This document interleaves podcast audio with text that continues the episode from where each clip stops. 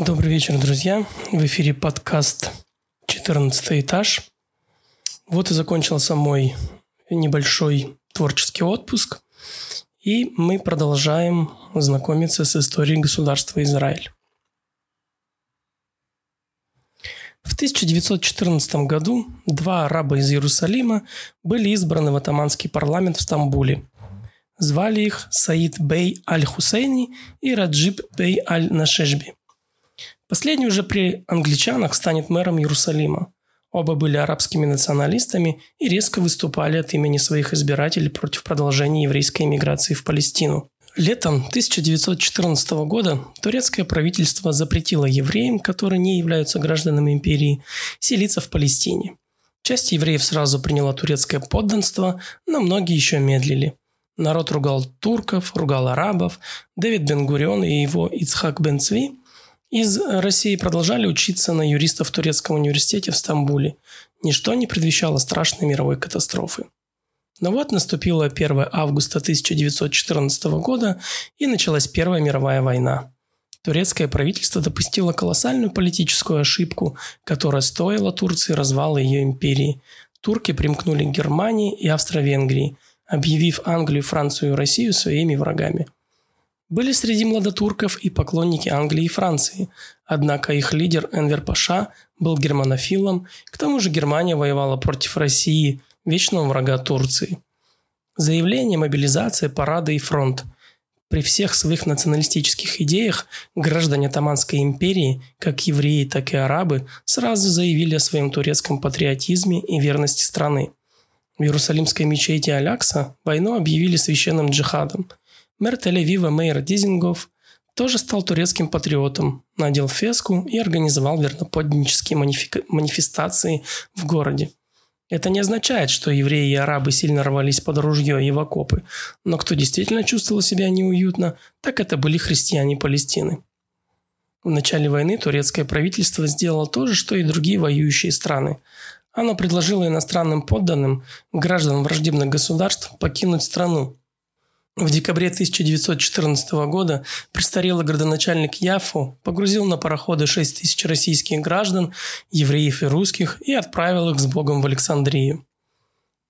И вот настал час выбора для русских и польских евреев, не принявших по приезде турецкого подданства и к тому же пригретых Англией.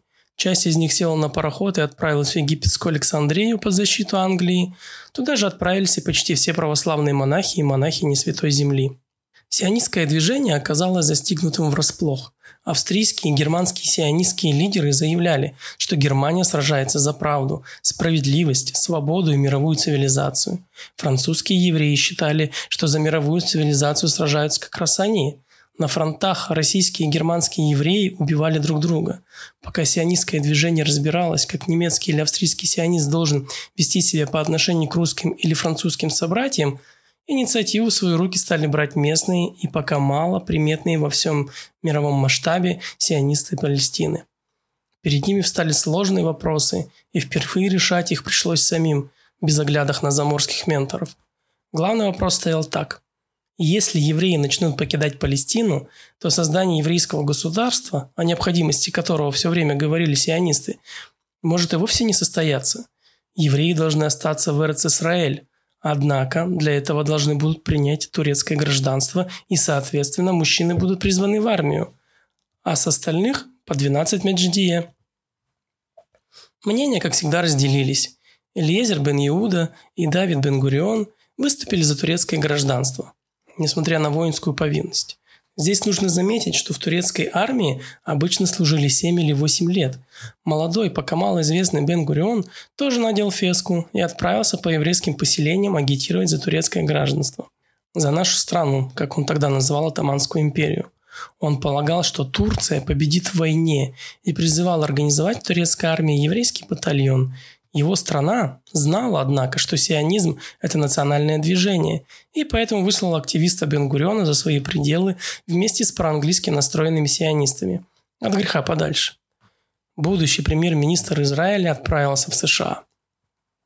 Сионистская деятельность, как несовместимая с турецким патриотизмом в условиях военного времени, была в, Атаман, Атаманской империи прекращена – Это не было антисемитским выступлением против евреев, как иногда пытаются показать историки.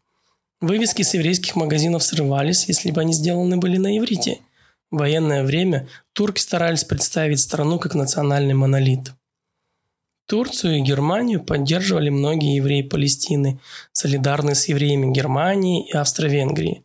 В самой же Германской империи ее, ее еврейские граждане, сионисты и несионисты, вели себя вполне патриотично. Вольтер Ротеннау наладил военную промышленность.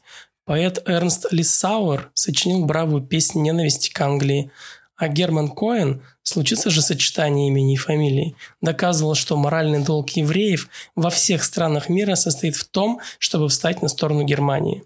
Во время войны Палестиной железной рукой управлял турецкий губернатор Джамаль Паша, который старался в корне пресекать любое национально-освободительное движение. Он не был большим гуманистом и быстро прекратил все антитурецкие поползновения – Муфти Агазы он повесил за националистическую арабскую пропаганду. Несколько дней тело муфтия качалось у ворот Иерусалима.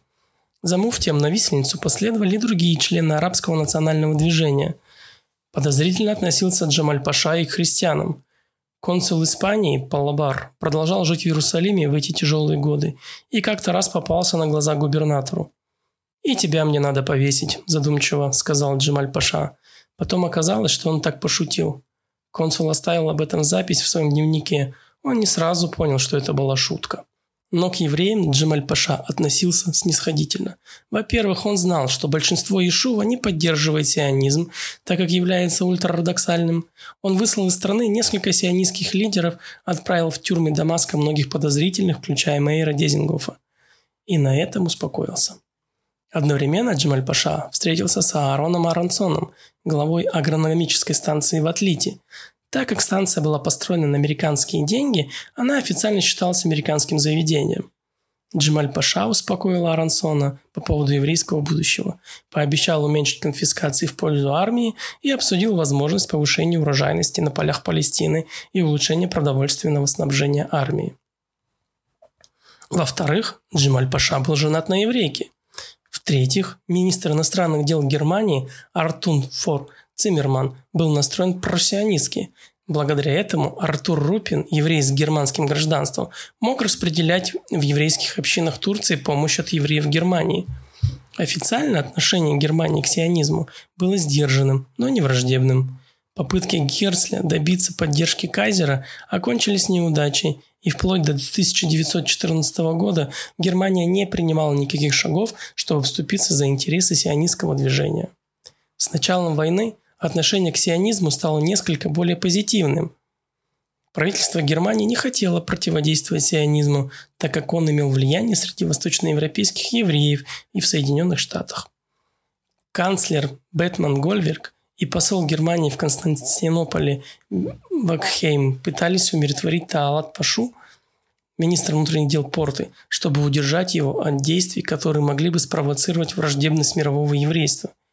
Между 1914 и 1917 годами немецкие дипломатические представители иногда вступались, хотя и неофициально, за палестинских евреев перед турецкими властями – Большинство этих вмешательств было связано с Джемаль Пашой, палестинским командующим. Позже он вынудил Рупина, главу палестинского ведомства, и его сотрудников переехать из Яфы в турецкую столицу. Некоторое напряжение возникло в самой Германии, когда 11 октября 1916 года последовало указание переписать всех евреев как на фронте, так и в тылу. Но, ну, в общем, в 1915-1916 годы были относительно спокойными, для палестинских евреев. В основном благодаря деятельности немецких сионистских представителей и поддержке, которую они имели в Берлине. Поэтому становится понятным, почему евреи вступали в турецкую армию, и некоторые из них, как Моше Шарет, Дов Хос, Пинхас Рикалис и Давид Хакоэн, стали турецкими офицерами. Выпускник Тель-Авивской гимназии, гимназии Герцлия Элиезер Липсон служил переводчиком с немецкого и турецкого. Эйтон Белкинд еще в 1911 году поступил в военное училище в Стамбуле и во время войны был офицером. Это, правда, не помешало ему работать англичан, агентом на англичан. Моши Найман служил военным врачом тоже в чине офицера. Дизингов Пробыв в изгнании в Хайфе и в, и в заточении в Дамаске до октября 1918 года, был освобожден английскими войсками. Когда в августе 1917 года Джемаль Паша посетил Берлин, он сказал Хиндхе и Литхману, что с недобрением относится к идее еврейской Палестины, так как необходимо принимать во внимание и местных арабов. Но не все евреи думали, как Моше Шарат. Мысли уже упомянутого выше Аарона Аронсона, агронома, директора станции в Атлите, за первый год войны эволюционировали в направлении симпатии к англичанам. Аронсон пользовался доверием Джемаль-Паши. Когда весной 1915 года на Палестину обрушились полчища саранчи, он получил полномочия бороться с этой напастью. Правда, на еврейские деньги – 50 евреев стали метаться по стране, уничтожая яйца саранчи и заглядывая во все закоулки, включая и воинские части турков. Аронсон мог использовать свое положение для сбора секретных сведений о численности и дислокации турецких частей.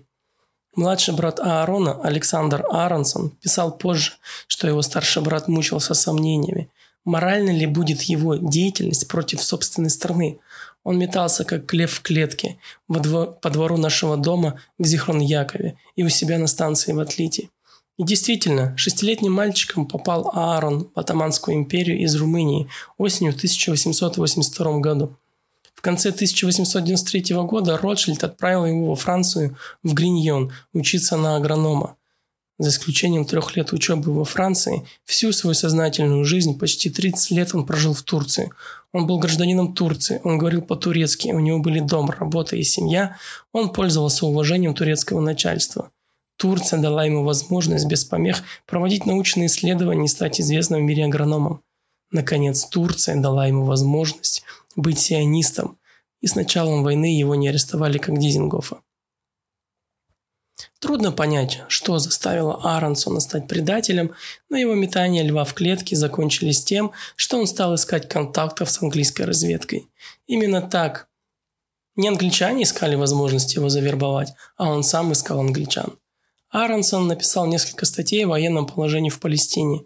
По его оценкам, на Святой Земле находилось 8 тысяч турецких солдат, оборонительных сооружений вдоль берега Средиземного моря практически не было, кроме небольших заслонов – Снабжение продовольствием налажено было слабо.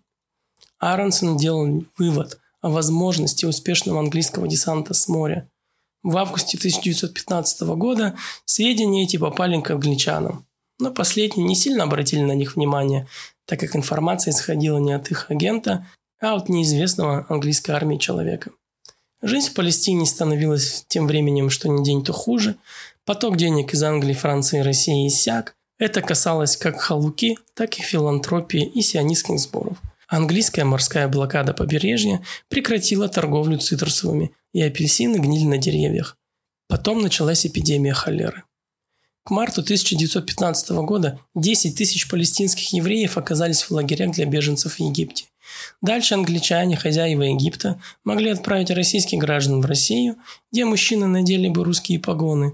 Чтобы избежать этой участи, два пламенных русских сиониста, журналист Владимир Жаботинский и стоматолог Иосиф Трумпельдор, выступили с идеей создания в Англии армии еврейских частей – еврейского легиона. 34-летний одессит Жаботинский оказался в Египте в качестве военного корреспондента московских газет. Такие части были созданы в апреле 1915 года и приняли участие в боях на Турецком фронте частности, в неудачной операции при Галиполи.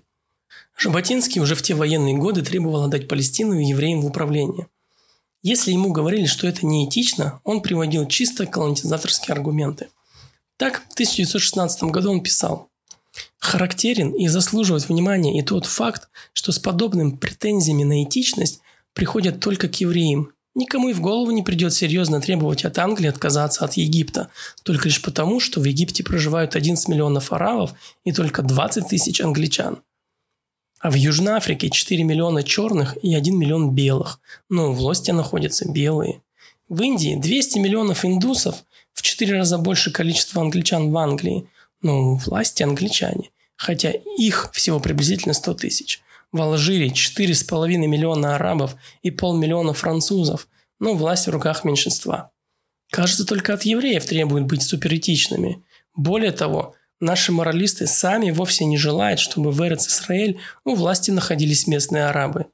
Они хотят, чтобы страной управляла какая-нибудь держава, относящаяся с симпатией к еврейскому поселению и его деятельности. Одни считают, что такой державой может быть Турция, другие предпочитают Англию.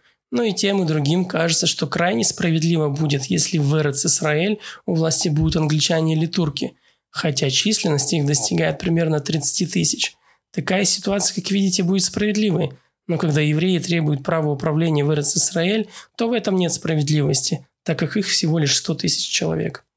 Иными словами, если всем можно колонизировать всех, то почему евреям нельзя? Однако первая задача заключалась на тот момент – закончить войну. На этом мы сегодня закончим. Спасибо за внимание. Всем пока.